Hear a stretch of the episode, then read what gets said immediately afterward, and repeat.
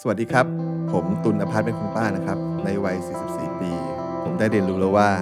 สุขภาพคือสิ่งสำคัญที่สุดครับ อโรคยาปรมาลาภาครับ Listen to the Cloud เรื่องที่ The Cloud อยากเล่าให้คุณฟัง Coming of Age บทเรียนชีวิตของผู้คนหลากหลาย และสิ่งที่พวกเขาเพิ่งได้เรียนรู้ในวัยนี้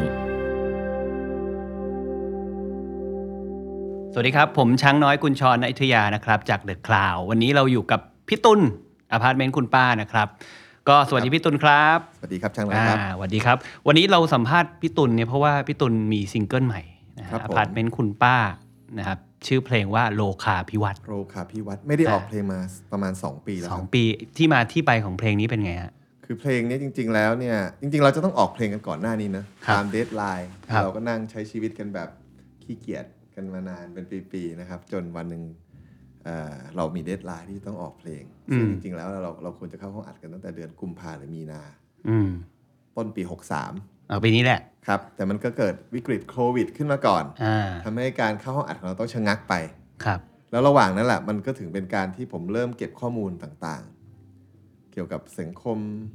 การเมือง เศรษฐกิจ วิทยาศาสตร์ เรื่องอะไรก็แล้วแต่สุขภาพจนมันเป็นเพลงโรคาพิวัตรเนี่ยแหละครับ คือคือปกติเวลาเขาจะเข้าห้องอัดเนี่ยพี่เขาก็จะต้องคิดก่อนว่าเอ้ยคอนเซปต์ยังไงเป็นยังไง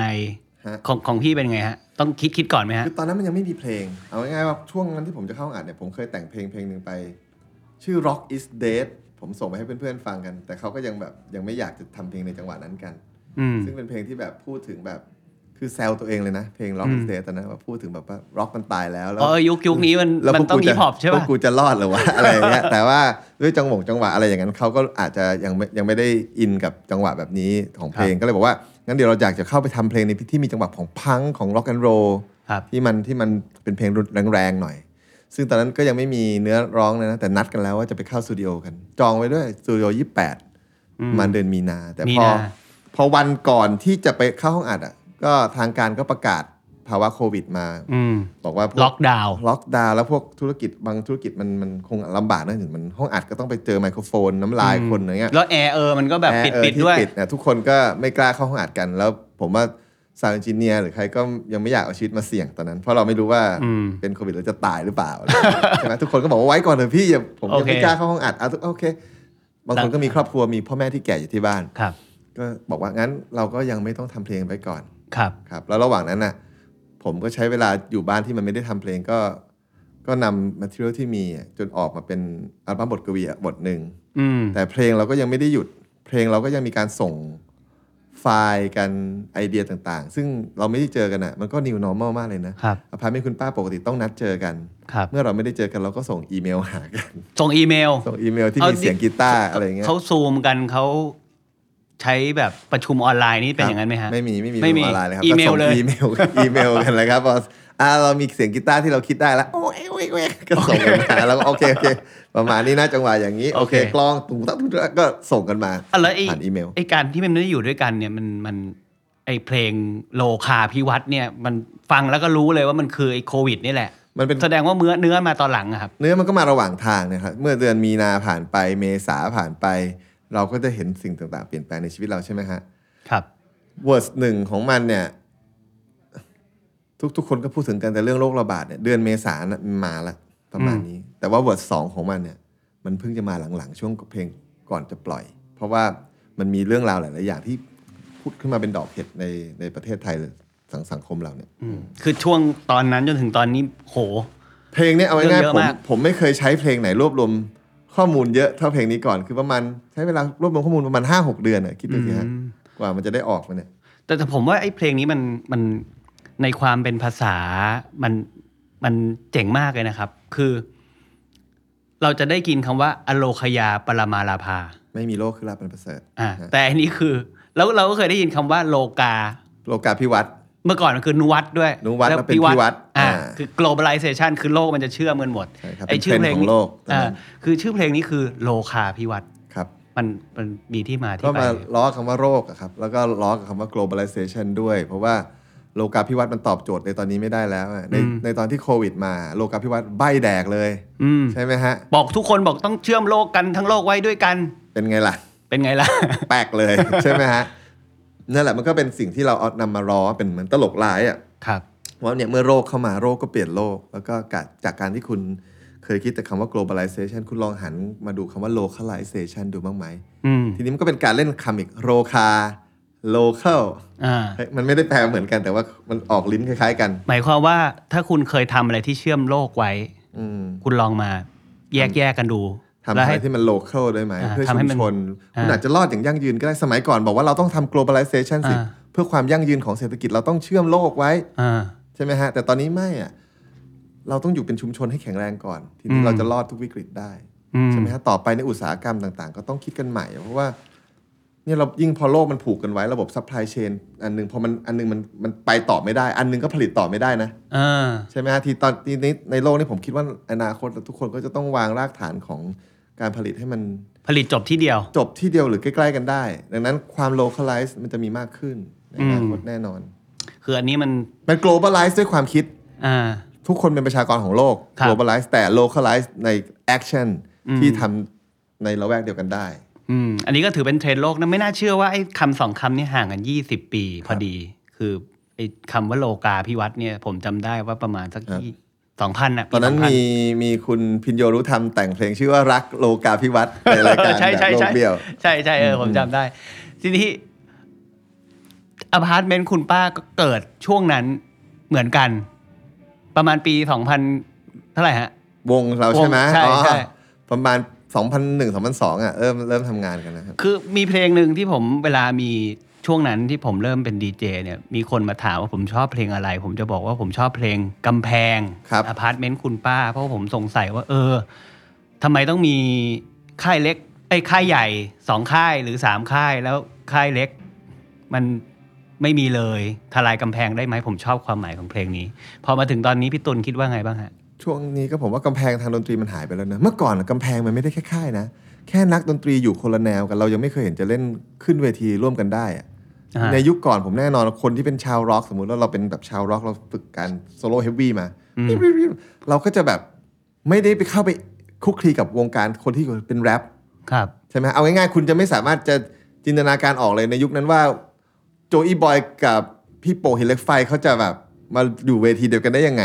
ครับ ใช่ไหมฮะ แต่ว่ายุคสมัยเปลี่ยนไปตอนนี้เราเห็นการข้ามสายพันธุ์ของดนตรีมากขึ้น ในยุคที่ผมมาทำงานกับพันเป็นคุณป้าเอง ตอนแรกผมยังคิดในใจเลยนะว่าวงนี้จะรอดเหรือผมเป็นคนที่โตมาในในแบ็กกราวของร็อกกันโรเพลงเมทัลหรือว่าอัลเทอร์เนทีฟร็อกแต่พอมาเจอคุณบอลคุณจ้า ซึ่งเขาเป็นนักดนตรีแจ๊ส แก๊ส มาก่อน อื เนี่ย ม จะรอดเหรอวะเนี่ย กำแพงเรายังตั้งเองในใจเลย อ่า ตัวเราเองเลยแต่พอเมื่อเราได้มาร่วมมือกันเราก็เออกำแพงต่างๆ มันมันจะมีไปทำไมล่ะมันเกิดขึ้นได้นะการข้ามสายพันธุ์การข้ามพรมแดน อืม แล้วค่ายเพลงอะครับ ค่ายเพลงตอนนั้นมันก็แน่นอนนะคุณคุณเป็นสมาชิกของค่ายนี้เซ็นสัญญาค่ายนี้ การที่จะไปขึ้นเวทีร่วมกับค่ายอื่นๆเป็นไปได้ยากมาก อืม แทบเป็นไปไม่ได้นะแต่ตอนนี้โห ไม่มีค่ายแล้ว คำว่าฟีเจอริงคือคำธรรมดาสามัญ คือข้ามกันเลยข้ามค่ายกันเล ข้าม ย ค่ายข้ามอะไรไปก็ได้ ใช่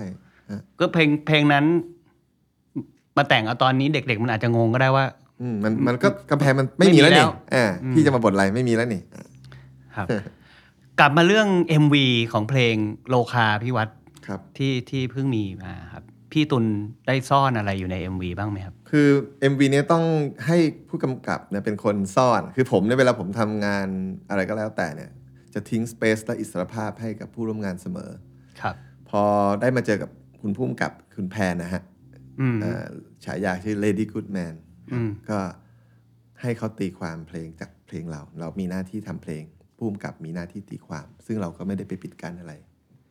อืม สิ่งที่เขาพยายามจะตีความออกมา แล้วก็มันก็มีสัญลักษณ์หลาย ๆ อย่างแหละที่มันซ่อน ซึ่งก็ปฏิเสธไม่ได้ว่าสภาพเศรษฐกิจสังคมทุกอย่างการเมือง มันหล่อหลอมให้มันเกิดเป็นสัญญาเหล่านี้ อืม ยกตัวอย่างสักหนึ่ง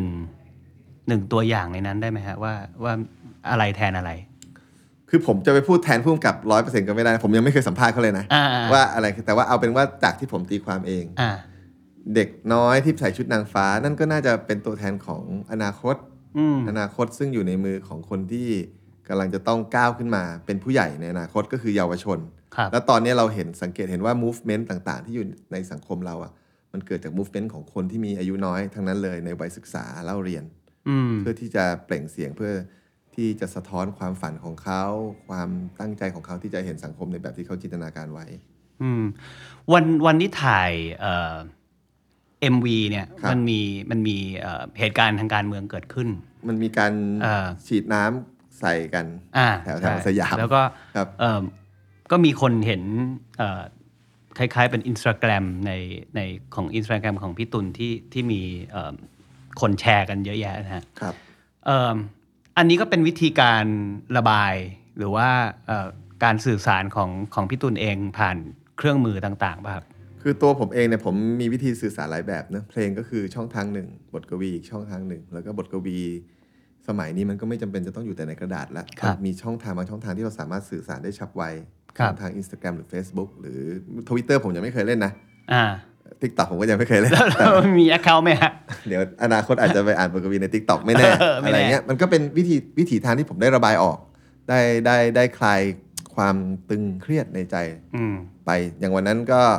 ระหว่างถ่ายมิวสิกวิดีโอพอถ่ายเสร็จก็ได้มาเห็นข่าวอย่างเงี้ยครับมันก็ตกใจช็อกเหมือนกันว่ามันเกิดอะไรขึ้น เราก็มัวแต่มุ่นทำงานของเราอยู่แล้ว อืมอืมอืม เราก็ผู้กำกับก็สั่งให้เรา คือวันนั้น ต็ เลยใช่ไหม วันนั้นเลยครับ แล้วพอเราพอเขาสั่งคัดเนี่ยกลับระหว่างกลับบ้านฮ้ย เราเห็นข่าว โอ้โอืม คือก็เป็นวิธีการสื่อสารของพี่ตุลไม่ว่าจะเป็นเอ่อสื่อสารทางเพลง ทางบทกวี ครับ ทางการเขียนถ่ายรูปลงไอจีหรืคอรับ ต่างๆ ครับ ถ้าถ้าเปรียบเทียบเอ่อวันนี้ถ้ามีคนมาถามว่าพี่ตุลเป็นนักอะไร นักดนตรีหรืออะไรพี่ตุลจะตอบ เพราะว่าเป็นนัก ถ้า อะไร รวมๆจริงๆคือนักเล่าเรื่องนะผม อืม คิดว่าเราเล่าเรื่องด้วยเพลงก็ได้ด้วยด้วยดนตรีก็ได้ ด้วยตัวอักษรก็ได้ หรือว่าด้วยปากเปล่าเนี่ยมานั่งคุยกันอย่างนี้ก็สามารถจะเล่าได้ ครับเอ่อก็หวังว่าอนาคตเราจะเห็นพี่ตุลเล่นติ๊กต็อกนะฮะ จริงอยากลองนะ อยากลองไหม พูดถึจริงๆตอนนี้เพิ่งเริ่มคิดแล้วเออทำไมทำไมทิกตอกต้องเต้นอย่างเดียว เออ เป็นอ่านบทกวีได้ ผ ไหม มจะลองอ่านบทกวีดูได้ไหม แต่เดี๋ยวต้องไปดูก่อนว่ามันใช้ยากใช้ง่ายยังไง สาม ผม สิบ เนี่ย วิใช่ปะ จะเป็นคนที่ใช้อะไรเลทกว่าคนอื่นเสมอ กว่าจะมี อ่า Facebook ให้ก็เพื่อนก็มีเป็นเป็นปีแล้ว อืม กว่าจะมี Instagram ก็ให้เพื่อนมีไปเป็นปีแล้ว ก่อนก่อนหน้านี้เราเราคุยเอ่อกันว่าเพลงของอพาร์ตเมนต์คุณป้าเนี่ย มาแต่ละทีเนี่ยมันมีความเปลี่ยนแปลงทุกทีเลย ช่วยช่วยเล่าพอเล่าในอดีตได้ไหมฮะว่าว่ามันมีเพลงอะไรบ้าง คือในอดีตเนี่ยคนก็ชอบจริง ๆ คนก็ถ้าเกิดเรามองเป็นไทม์ไลน์แล้วกันนะ ครับ ครับมันมันไม่ต้องเป็นอพาร์ตเมนต์คุณป้าหรอกจริงๆทุกทุกทุกคนที่สร้างสรรค์ศิลปะเนี่ยมันจะมีไทม์ไลน์ชีวิต อืม ที่เชื่อมกับอะไรบางอย่างอยู่ เวลาผมมองเพลงอพาร์ตเมนต์คุณป้าย้อนไปเนี่ยผมก็จะเห็นการเปลี่ยนแปลงทางสังคมเป็นช็อตช็อตช็อตช็อตช็อต อืม แม้แต่เหตุการณ์ตัวของผมเองในชีวิตของผม personal life ครับ หรือเหตุการณ์ทางการเมืองซึ่งเป็นชีวิตที่เอฟเฟกกับคนส่วนรวม อืมมีมีที่ผ่านมามันมีเพลงอะไรบ้างไหมครับ ที่แบบ เอาง่ายๆอย่าง มัน ถ้า เอ เกิ ฟ ด เฟก ถ้าเกิดเรามองถึงเรื่องความขัดแย้งทางการเมืองเราที่ลากกันมาเป็นสิบสิบปีแล้วเนี่ยต้องก็ต้องจำได้ว่ามันเริ่มตั้งแต่สมัยคือสมัยก่อนมันไม่มีสีเสื้อนะ มาไม่ แล้ว มี มันก็เริ่มจะมี movement ที่มันเป็นเรื่องของสีเหลืองๆ เสื้อเหลืองขึ้นมา ครับ ครับ ซึ่งตอนนั้นน่ะมันมันมันก่อนที่จะเกิดรัฐประหารปี 49 นะ การ อืม ยึดอำนาจการยึดอำนาจปี 49 ก็ผมออกเพลงหนึ่งมาชื่อทรัพย์สินออกไป ซึ่งเป็นการแซะมุกตลกนี่แหละ มันจะพูดถึงเงินทองแต่จริงๆเราก็รู้ว่าที่มาของ wording เหล่านี้มันล้อเลียนกับสภาพสังคม หรือว่าเป็นคำพูดที่มันใช้อะไรอยู่ ซึ่งเป็นคำในยุคนั้นมันคล้ายๆกับเดี๋ยวนี้มันมีคำว่ากล้ามากเก่งมากเนี่ยที่คนเอามาล้อกัน เมื่อก่อนมันก็จะเป็นทรัพย์สินออกไปล้อล้อมาจากเหตุการณ์การเมืองของมุก ซึ่งไม่ได้คิดอะไรเลตอยนนั้นก็เป็นเพลงสนุกๆออกมาให้คนกวนตีนพูดง่ายๆตอนอายุขนาดนั้นก็จะออกมากวนตีนคนใช่ ครับ แต่ในเมื่อพอออกมาปุ๊บมันเกิดเหตุการณ์ยึดอำนาจปี 49 ขึ้น อืม เพลงนี้ก็กลายเป็นเพลงที่เป็นเหมือน เป็นเหมือนเพลงที่ทำให้คนรีมายถึงเหตุการณ์ตรงนั้นเสมอ แล้วก็มีช่วงหนึ่งที่เป็นเรื่องที่ตลกดีเหมือนกันตอนตอนตอนนั้นที่เกิดขึ้นอ่ะเพลงนี้ก็ถูกขอร้องจากทางตอนนั้นคอมชนะไม่ใช่คอสช อืมครับ ขอร้องให้นำคำว่าทรัพย์สินออกออกจากเพลงเขาบอกว่า อืม ไม่อยากทำให้คนตีความไปทางที่ผิด ผมก็บอกว่าเฮ้ยทรัพย์สินแปลว่าเงินทองนะครับพี่ อืม แต่ก็มีจากจากเจ้าหน้าที่บอกว่าพี่ก็เข้าใจว่าทรัพย์สินเป็นเงินทอง แต่ว่านายพี่ไม่สบายใจ อืม ซึ่งคำเนี้ยคำว่านายพี่ไม่สบายใจคงเป็นคำที่หลังๆ เราก็ได้ยินบ่อย อืม ไม่ว่าจะทำอะไรเกิดขึ้น สุดท้ายเพลงนี้ถูกเปลี่ยนชื่อเป็นเพลงอะไรฮะ ทางก็คุยกับทางแฟ t เรดิโออะครับก็ก็เอาเพลงเอาคำนั้นออกเพื่อที่เพลงจะได้เล่นอยู่ในวิทยุได้นะ แล้วเปลี่ยนเพลงกลายเป็นเพลงชื่อว่าคือเวลา อืม โดยโดยโดย เดิมทีมันชื่อเพลงอะไร ทรัพย์ทรัพย์สินออกไปครับ ในในซีดีก็ชื่อทรัพย์สินออกไป แต่พอพออยู่ในแฟต ในแฟต ชื่อ ดีเจในแฟตต้องเรียกว่าเพลงคือ สวัสดี เว ครับ ลา ขอฟังเพลง อ่า นี่เพลง า คือเวลา ใช่ใช่แล้วซึ่งพอเราเอาคำว่าทรัพย์สินออกอ่ะมันก็จะเป็นตึกตึก ออกไป อ๋อ เวลาเราเล่นสดในงานแฟตเฟสอะมันจะกลายเป็นคำว่าอะไรพอเราไม่ได้มีคำนั้นอยู่แล้วเนี่ย หนัก มั เลย กว่าเดิ ที ม นี้หนัก ออ เลย ใช่ ก็ ก็มีอะไรประมาณนี้อีกไหมฮะ มีหลายอย่างสมมุติถ้าเกิดเอามาถึงสมรสและภาระสมรสและภาระ อ่า จะเป็นช่วง มีไหม ที่เริ่มมีเรื่องของเสื้อแดงขึ้นมาละ ครับ ตอนหลังก่อนมีเหลืองแดง ดังนั้นสมรสและภาระมันจะมีหลาย ๆ เพลงที่สะท้อนถึงเหตุการณ์ช่วงนั้น ครับ มีเพลงที่สะท้อนถึงเหตุการณ์การสลายการชุมนุม ครับ ที่เกิดขึ้นที่ราชประสงค์ก็ดีในเพลงในเพลงในชุดสมรสและพระจะเริ่มมีการพูดถึงว่าเอ่อมีการแซะรัฐบาลคุณสมัครในตอนนั้น มันจะมีเพลงหนึ่งชื่อว่าพลังที่ยิ่งใหญ่คือพลังประชาชน อืม แต่ถ้าพลังมันมากไปก็ต้องระวังการจลาจล อืม การเมืองสมัครเล่นทำให้เราเข้าตาจน แล้วซึ่งตอนนั้นเป็นคุณสมัครเป็นอยู่ในอำนาจพอดี อืม แล้วก็ตอนจบมันจะบอกบอกว่านักการเมืองไม่โกงกินเขาแค่ชิมไปบ่นไป แล้วคุณสมัครก็โดนเอาออกจากตำแหน่งด้วยรายการชิมไปบ่นไป เหมือนกับเหมือนกับเราพิจิกอะไรไว้ตลอด นี่แบบบทกวีเปลี่ยนโลกนะฮะ เขาก็ไม่รู้แต่เรา มันก็มันก็เป็นสิ่งที่ผมก็คิดในใจมันเออมันก็ตลกดีเหมือนกันนะ อืม ว่าสิ่งที่เราพูดถึงเราไป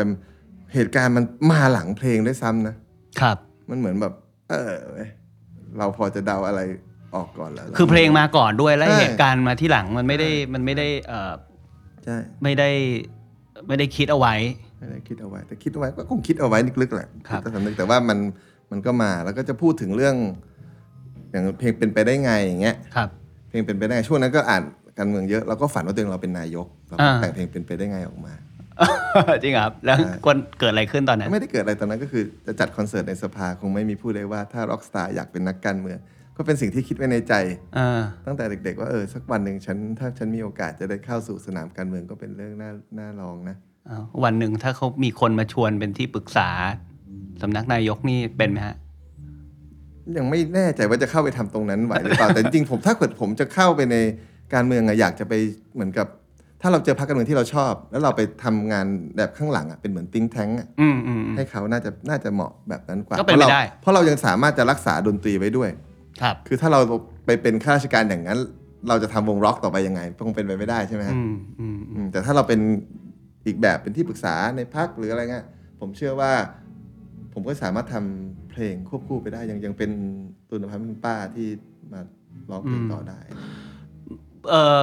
การเดินทางของอพาร์ตเมนต์คุณป้าเนี่ยครับ ผ่านมาตอนถึงตอนนี้เท่าไหร่ยี่สิบ20ป่ะยี่สิบปีป่ะครับ เกือบแล้วครับ เกือบ ครั ยี่สิบปี ครับ เนี่ยเอ่อมีทั้งหมดห้าห้าอัลบั้มกับหนึ่งซิงเกิล ครับห้าอัลบั้มบนหนึ่ง EP คือคืออันนี้แหละ EP อันนี้ล่า ใช่ สุด ครับ EP มี Your First Kiss อีกครับ อ๋ออีกอันหนึ่ง ใช่ครับ แล้วอันนี้คือซิงเกิล อันนี้ซิงเกิลครับครับ คือเมื่อกี้ก่อนหน้านี้เคยคุยได้คุยกับพี่ตุลบอกว่าตอนเนี้ย คิดถึงเกษียณละ ครับ อืม มันต่างกับตอนก่อนหน้านี้ยังไงฮะเกษียณ คือผมเนี่ยช่วงนี้ถ้าใครถามผมว่าผมทำอะไรผมว่าผมอยู่วัยเกษียณแล้ว อืม เพราะผมก็ทำแต่สิ่งที่ผมชอบและมีความสุขอยู่แล้วโดยที่ผมไม่ได้ตั้งความหมายอะไรกับชีวิตมาก มันไม่ได้ให้คุณค่าอะไรว่าเป็นสิ่งที่วิเศษวิโสแล้วนี่คือ just music แค่ดนตรี สิ่งที่เราทำแค่ความสุข แค่ความสนุกสนาน ส่วนมันจะมีคุณค่าอะไรในตัวมันผมปล่อยให้มันเป็น ให้มันให้คุณค่าในตัวมันเอง โดยที่ผมก็ไม่ได้จะไปตั้งความหวังอะไรกับมันมาก ไม่ได้มองไกลละเดี๋ยวเนี้ย อืม อืมแล้วก็รู้สึกว่าการได้มาทำเพลงแบบนี้มันคือการสังสรรค์กับเพื่อนฝูง คือเหมือนกับว่าเมื่อก่อนเนี่ย ตอนเป็นวัยรุ่นเนี่ย คือต้องตั้งเป้า ต้องตั้งเป้าทุกอย่างต้องมีเป้าหมาย ต้องจะดำเนินไปทางนี้ทางนั้นอ่ะมีเข็มทิศ อัลบั้มนี้ต้องงี้ต้อ เรา ง อย่าง ต้อง นี้เราอยากจะได้รางวัลให้ได้ เราอยากจะเป็นอย่างนี้เราอยากจะมีคนฝคือมันมีแต่มันมีแต่การตั้งเป้าอ่ะคิดในใจเป้า เป้าเราเองกับเป้ากับคนในวงจะเป้าเดียวกันหรือเปล่าไม่รู้แต่ก็ต้องมีการตั้งเป้า แล้วตอนนี้คิดไงฮะ ตอนนี้ไม่คิดอะไรเลยครับ ครับ ออกเพลงมาก็แล้วแต่เพลงจะพา ไป ใช่ใช่ใช่ ผมผมถามพี่นิดนึงดิผมสงสัย คือเนื่องจากตอนตอนเป็นวัยรุ่นก็ชอบฟังเพลงเนาะเมื่อก่อนเนี่ย เราจะฟังเพลงมากกว่าฟังข่าวแทบไม่ฟังเลยล่ะ ฟังแต่เพลง ครับ ปัจจุบันเนี่ย ผมเองเนี่ย ฟังข่าวมากกว่าเพลง ฮะ มันพี่สำหรับนักดนตรีหรือนักกวีอย่างอย่างพี่ตุลนี่เป็นอย่างนั้นไหม ผมว่าพอๆกัน แต่ว่ามันฟังฟังฟังข่าว เมื่อก่อนอ่านข่าว เดี๋ยวนี้หนังสือพิมพ์ที่บ้าน เอาเงี้ยไม่ไม่มีหนังสือพิมพ์มาส่งที่หน้าบ้านผมก็เป็นปีแล้วอะ ไม่มีแล้ว ก็อ่านหนังสือพิมพ์ทาง เออ ดิจิตอลเอา อ่า สมัยก่อนตื่นมาปุ๊บอ่านหนังสือพิมพ์จะต้องมาละหน้าบ้านปั๊บเข้าไปอึ อืม กาแฟอ่านหนังสือพิมพ์ใช่ไหมเดี๋ยวนี้ก็แอคชั่นนั้นหายไปเดี๋ยวนี้ตื่นมาปุ๊บเ เปิด playlist fortune อืม จาก Apple Music หรืออะไรก็แล้วแต่ แล้วเราก็มาอ่านข่าวที่อยู่ในในสื่อออนไลน์ อืมเมื่อเมื่อก่อนเมื่อก่อนเพลงมันทำหน้าที่อะไร ปัจจุบันเพลงมันทำหน้าที่อะไร ตอนวัยรุ่นเพลงมันเป็นเหมือนกับสิ่งที่เราต้องแสวงหานะ มันเป็นมันเป็นมันเป็นสิ่งที่เข้ามาขยี้ใจเรา มาช่วยให้เราเติบโต มาช่วยให้เราแก้ปัญหาผ่านต่างๆ ในชีวิต ทำนองความหมายอินหมด โอ้มันมีความหมายมาก เพลงมันเป็นสิ่งที่แบบล้ำค่ามากตอนวัยรุ่น เดี๋ยวนี้เพลงก็คือแค่แค่แค่เสียงอะ่ะ มันก็คือเวฟฟอร์มสำหรับเรา มันก็มองเป็นสิ่งที่ทำให้เรามีความสุข คุณค่าที่เราให้มันมันน้อยลงนะ เมื่ออายุเรามากขึ้น ผมเดี๋ยวนี้ผมมีความสุขง่ายขึ้นกับเพลงอะไรก็ได้ อืม หลากหลายแนว อืม แต่มันจะมาขยี้ใจเหมือนสมัยผมเป็นวัยรุ่นหรือเปล่า ไม่ สมัยก่อนผมฟังเพลงปฐมพรปฐมพรเนี่ยเพลงมันคือมันเหมือนสิ่งศักดิ์สิทธิ์เลยอะ มันเป็นปรัชญา มันคือเครื่องนำ มั ทาง นให้ชีชีวิตอะไร วิตอย่างเงี้ย ผ แหละ มมันให้ชีวิตผมเดี๋ยวนี้เพลงที่ผมฟังทุกวันนี้มันไม่ให้ชีวิตอะไรผมหรอกให้ความบันเทิงให้ความสุ อื ข ม เลือกฟังเพลงไงทุกวันนี้ให้ใครเลือกให้ ให้ AI เลือกให้ ครับ ทางทางทาง เอออ่ะคุณคุณตุลนภัทรเป็นคุณป้าให้ AI เลือกเพลงให้ ใช่ใช่เดี๋ยวนี้ AI เลือกเพลงได้ดีกว่าผมเลือกเอง เออคือมันเลือกอะไรไม่รู้อะแต่ว่าเออเอ้ยก็ดี ดีมากเพราะว่าเวลาเราไปฟังเดี๋ยวนี้เวลาเรากดไลค์กดอะไรไป แล้วมันจะจำได้ว่าเพลงประมาณเนี้ยคุณตุลเขาเคยกดไลค์กดชอบไว้เขาก็จะเลือกเพลงถัดๆไปให้เราฟังคล้ายๆกัน ครับเอิ่มเมื่อกี้เราถามกันแทบจะหมดแล้วครับ อยากอยากให้พี่ตุลเล่าถึงวงการเพลงตอนนี้นิดนึง ครับ ปีนี้มันมันเป็นยังไง มันเปลี่ยนไปจากเมื่อเดิมเมื่อก่อนยังไง โอ้ บ้าง โควิดก็เปลี่ยนหลาย ๆ อย่างนะ เชื่อไหมมันก็ทำมันเหมือนเป็นวิกฤตในบางอย่าง แต่มันก็มีโอกาสอะไรหลาย ๆ อย่างเกิดขึ้นนะ ผมว่าอย่างโควิดเนี่ยมันทำให้ยอดสตรีมมิ่งสูงขึ้น แล้วค่ายเพลงหลายๆค่ายเพลงมันก็เริ่มมีการทำรายได้จากสตรีมมิ่งอย่างไม่น่าเชื่อ ครับ คอนเทนต์ในอนาคตมันก็จะสร้างรายได้ให้กับเนี่ยกับผู้ผลิตได้ง่ายขึ้น แล้วผมเชื่อว่าต่อไปในอนาคตเนี่ยนักแต่งเพลงทุกคน ถ้ารู้จักวิธีบริหารผลประโยชน์ของตัวเองให้ได้เนี่ยแล้วยิ่งในอนาคตมันมีบล็อกชงบล็อกเชนเข้ามาอีกอะ อืม มัน ก็คืออาจจะทำงาน มันจะเป็นเดฟิต เดี กับ ยวๆ วงการดนตรีมากเลยแล้วแล้วก็จะเปิดกว้างคุณจะทำเพลงในแบบรูปแบบไหนก็ได้ คุณสามารถสร้างเพลงได้จากบ้านของคุณแล้ว อืม จะมีค่ายไม่มีค่ายเป็นไปได้หมดอะไรเงี้ย โลโคไลซ์แบบที่บอกในเพลง ใช่โล c a ไลซ์หรือ global ไลซ์อย่างอ่ะอย่างเพลงเนี้ยผมทำที่นี่ผมก็ส่งไฟล์ไปมิกซ์ที่นิวยอร์ก อืม เราก็อัดแบบโล c a ไลซ์แต่โลกมันเชื่อมกัน โดยเราไม่ต้องเจอกันแล้ว แต่ ครับ ฐานการผลิตเราอาจจะอยู่ อยู่ แถว ที่นี่ นี้แต่ว่าอ่ะใช่ไหมแล้วก็คนที่ฟังเพลงคุณอ่ะเพลงไทย มันไม่มีคำว่าเพลงไทยเพลงจีนเพลงญี่ปุ่นละมันเป็นเพลงของโลกใบเนี้ยอยู่ใน อ่า แพลตฟอร์มของสตรีมมิ่งมันก็ไปได้ถึงกันหมดอะไร อื เงี้ย ม แล้วเราก็จะเห็นว่าช่วงโควิด เราก็มีสิ่งต่างๆ ที่มันเปลี่ยนโลกมากๆเลยไม่ว่าจะเป็นแบบการเกิดขึ้นของซูเปอร์สตาร์ติ๊กต็อก อืม เหมือนแม่สีตาง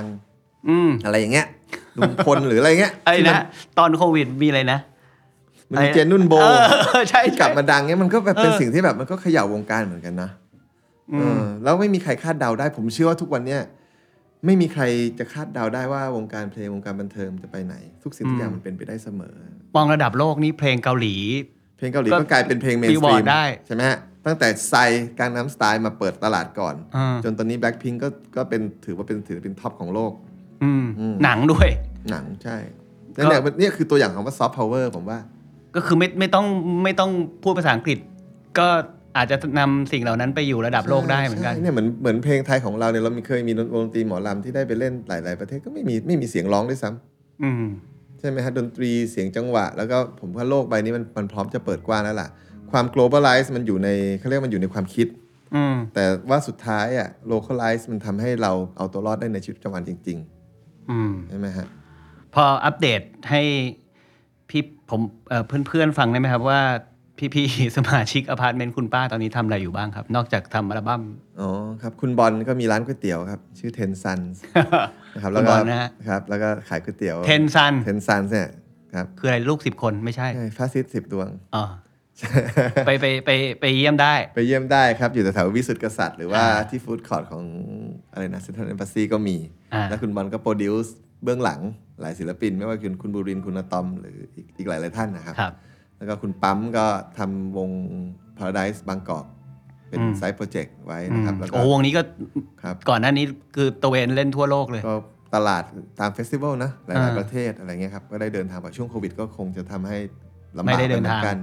ใช่ครับแล้วคุณปั๊มก็ตอนนี้ก็เลี้ยงลูกมีลูกแล้ว ครับ นะครับแล้วก็ทำงานเบื้องหลังบ้างให้กับศิลปินอีกหลายหลายๆท่าน แล้วก็ ครับ คุณจ้ามือกลอง ก็เป็นครูสอนกลองส สอนดนตรีบำบัดให้กับเอ่อเด็กที่เป็นออทิสติก อืม แล้วก็คุณใหม่ก็ทำธุรกิจกับครอบครัว อืม นะครับ การขายรถรถยนต์ครับ ครับเอ่อล่าสุดพี่ตุลก็มีเอ่อผลงานเป็นบทกวีนะ ครั ฮะ บ ใน Spotify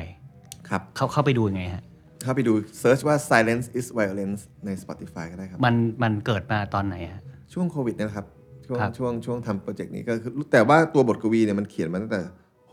62 ถึงถึง 63 เลย อืม บทกวีมันจะสะท้อนค่อนข้างจะเป็นการสรุปเหตุการณ์หลาย ๆ อย่างที่เกิดขึ้นในปี 62ถึง63 นะฮะไม่ว่าจะเป็นทั้งเรื่องสังคมเรื่องสิ่งแวดล้อมเรื่องการเมืองเรื่องส่วนตัวก็มีก็มี อืมอันกี่แท็กฮะหลายหลายแท็กไหมฮะ 16 แทร็กครับ คือผมอ่ะผมออกหนังสือมาด้วยชื่อนิทราชวนนิรันดร์ซึ่งจะเป็นไทม์ไลน์เกี่ยวกับพวกพวกเนี้ยคือ 62 ถึง 63 เนี่ย ครับ หนังสือกระดาษอ่านอ่านได้ในชื่อหนังสือนิทราชวนนิรันดร์แต่ถ้าใครอยากจะฟังลองในรูปแบบของ spoken word ครับ เป็นสื่อใหม่ new media ก็ลองฟังได้ใน Spotify หรือ Apple Music ชื่อว่า silence is violence อืม ตุนไวทุนเกียรติก็ TUL เนี่ยครับ อื ชื่อ ม อ ก็ แล้วมันก็จะเป็นผมคิดว่ามันก็เป็นการที่ว่าทำไมเมื่อเมื่อคนบอกว่าบทกวีเข้าถึงยาก ผมก็นำบทกวีนี่แหละเข้าไปถึง อ่า คนให้ใกล้ๆสิ อืมก็มีมีหลากหลากหลายรูปแบบนะฮะ ครับ อนาคตก็อาจจะมี t ิ k t o k ด้วยอย่างที่บอก เป็นไปได้ แล้วผมพยายามจะนำเอาบทกวีเนี่ยเข้าไปในมิวสิกเฟสติวัล ครับ อย่างในปีนี้ Cat Expo ก็ มี ไม่ ไหม ได้ ฮะ ไม่ได้ไปเล่นนะพาไม่คุณป้าเนาะไม่ อ้าวเหร ได้ อ ไปเล่นเพลงร็อกแต่ไปอ่านบทกวีเนี่ยแหละ โชว์ร่วมกับมาโมเสส อืม นี่ก็เออเป็นตัวอย่างนะครับที่พี่ตุลใช้ใช้ภาษาในการในการพยายาม เปลี่ยนแปลงโลกผมพูดแบบนั้นได้ไหม คือตอนเด็กๆอ่ะเราจะคิดอย่างนี้มาตลอดเลยนะว่าเพลงมันเปลี่ยนแปลงโลกได้ อืมอืม ศิลปะที่เราทำเราจะต้องเปลี่ยนแปลงโลก เราจะต้องปฏิรูปปฏิวัติวงการ อืม มาถึงหน้ายุคเนี้ยผมคิดว่ามันไม่ได้มีอะไรขนาดนั้นแล้วล่ะเราเราทำเพลงเพื่อเปลี่ยนแปลงสภาวะในใจเราเองนี่แหละ ครับ สิ่งสุดท้ายมันคือเวลาเราทำเสร็จปุ๊บเรามีความสุขกับมันเราคลายเครียด อืม มันคลายเครียดได้จริงดนตรีเนี่ย อืม มันมันมันเป็นการทำให้เราได้เรียนรู้อะไรหลายๆอย่าง แล้วบางทีการเขียนเนี่ยมันทำให้เรารู้จักตัวเองมากขึ้น ครับ อันนี้ก็เป็นเป้าหมายเล็ก ๆ ที่ว่านี่แหละมันมีคุณค่ากับผมแค่นี้แหละ ส่วนมันจะไปเปลี่ยนแปลงโลกเปลี่ยนแปลงอะไร ผมบอกแล้วมันไม่ได้หรอก มัน อืม มันเพลงมันก็ไปต้องไปทำหน้าที่ของมัน แล้วก็คนเหล่านั้นต่างหากที่รับเพลงนี้ไปถึงมีหน้าที่ไปเปลี่ยนแปลงโลกต่อ อืม อืม เหมือนกับว่าเมื่อกี้เราคุยกันเรื่อง เออ จังหวะเวลา พี่ตุลไม่คาดหวังอะไรแล้ว อืม เมื่อกี้ผมก็เลยถามว่าพี่ตุลเอ่อเชื่อเรื่องเดสตินีไหม เรื่องดวง เรื่องโชคชะตา เรื่องจังหวะเวลา คือถ้าชีวิตผมนะ ถ้าผมจะเล่าให้มันเป็นนะมันดูเหมือนจะเป็นอย่างนั้นนะ อืม ว่าอะไรล่ะที่ทำให้สิ่งสิ่งหนึ่งมันมาโคจรมาเกิดกัน อืม ส่วนผสมที่มันลงตัวพอดี เหมือนว่าทำไมสปอร์เห็ดมันต้องชื้นเท่านี้เห็ดมันถึงแตกตัว อืม ทำไมทำไมเราถึงมาเจอส่วนผสมของเพื่อนๆที่อยู่รอบๆตัวเรา ซึ่งเกื้อหนุนเราให้เราได้แสดงศักยภาพในตัวเราออกมาขนาดนี้มันมันเป็นเดสตินีไหม อืม ถ้าเราไปเจอคนอื่นเราอาจจะไม่ได้ไม่ได้ผลลัพธ์แบบนี้ อืม ใช่ไหมฮะ ครับ ก็คิดก็คิดมันแปลกดีเหมือนกันนะที่ เหมือน มี เห เรื่ มือน ง กับ อะไร เอ๊ะทำไมพี่ต้องมาทำเพลง นัดกันทำเพลงเดือนมีนาปีนี้ ใช่ ถ้าไม่เป็นเป็นมีนาปีนี้ไปปีที่แล้วก็คงไม่ได้เพลงนี้ สมมตินัดกันกุมภา อืม อาจจะไม่ได้เพราะว่าโควิดไม่มี แต่ไม่แน่ถ้านัดกันกุมภาโควิดไม่งอาจจะมากุมภาก็ ได้ ถูกต้องไหมฮะ เราอาจจะเป็นตัวชี้นำชะตากรรมโลกก็ได้นะ เออดิ ใช่ไหมฮะเออ อันดิ อืมอืม จะฟังพี่เล่านี่อพาร์ตเมนต์คุณป้าไม่ธรรมดานะ ออกมาแต่ละเพลงนี่มันสร้างอะไรบางอย่างนะครับ อื ผมก็ไม่แน่ใจว่าไอเดซีนี่นี่มัน ไม่รู้เรา จ สร้าง ห หรืรือ อเรา เปล่า ทำลายเราไม่รู้ โอเค ครับ เอามาถึงคำถามสุดท้ายครับ อันนี้ ครับ รายการชื่อว่า coming of age ครับพี่ตุล ครับ บทเรียนชีวิตของผู้คนหลากหลายที่ได้เรียนรู้ในชีวิต ครับ ในขวบปีนั้น ครับ ๆครับตอนนี้พี่พี่ตุลอายุเท่าไหร่ฮะ 44 ครับ 44อ่ะปีนี้ได้เรียนรู้เรื่องอะไรครับ ครับผมว่าผมอายุขนาดเนี้ยการตั้งเป้าหมายในเรื่องชื่อเสียงเงินทองเนี่ยมันมันแทบจะไม่มีความหมายอะไรกับชีวิตผมละสิ่งที่สำคัญที่สุดตอนนี้น่าจะเป็นเรื่องของสุขภาพ อืม กลายเป็นว่ามุมมองสิ่งที่เราให้คุณค่ามากที่สุดมันเป็นเรื่องตรงนี้ อืม อืมยิ่งตอนนี้แบบมีคุณพ่อที่ป่วยหนักที่บ้านเนี่ย ตอนนี้ถ้าใครมาถามอะไรที่มีค่าสุดในชีวิตก็คือสุขภาพ อโลคาอโลคาละอะไรเนี่ย อโรคยา อโรคยา มาลาพาเนี่ยแหละ คืออันนี้แหละของแท้ ใช่แล้วมันก็แบบมันก็เข้าเพลงแล้วได้พอดีนะ เออ แล้วซึ่งเนี่ยพอเราอายุมากขึ้นก็คนก็จะรู้เองครับสิ่งที่สิ่งที่เราต้องรักษาไว้ ถ้าตราบใดที่เรายังมีสุขภาพที่ดี นี่หมายถึงสุขภาพจิตด้วยนะ อ่า จิตและร่างกาย เราจะมีประโยชน์ต่อตัวเองและคนรอบข้าง อืมโอเคครับ วันนี้ขอบคุณพี่ตุลมากครับ ติดตามรายการ Coming of Age ได้ใหม่ในตอนต่อไปครับ สวัสดีครับ ติดตามเรื่องราวดีๆ และรายการอื่นๆจาก The Cloud ได้ที่ readthecloud.co หรือแอปพลิเคชันสำหรับฟังพอดแคสต์ต่างๆ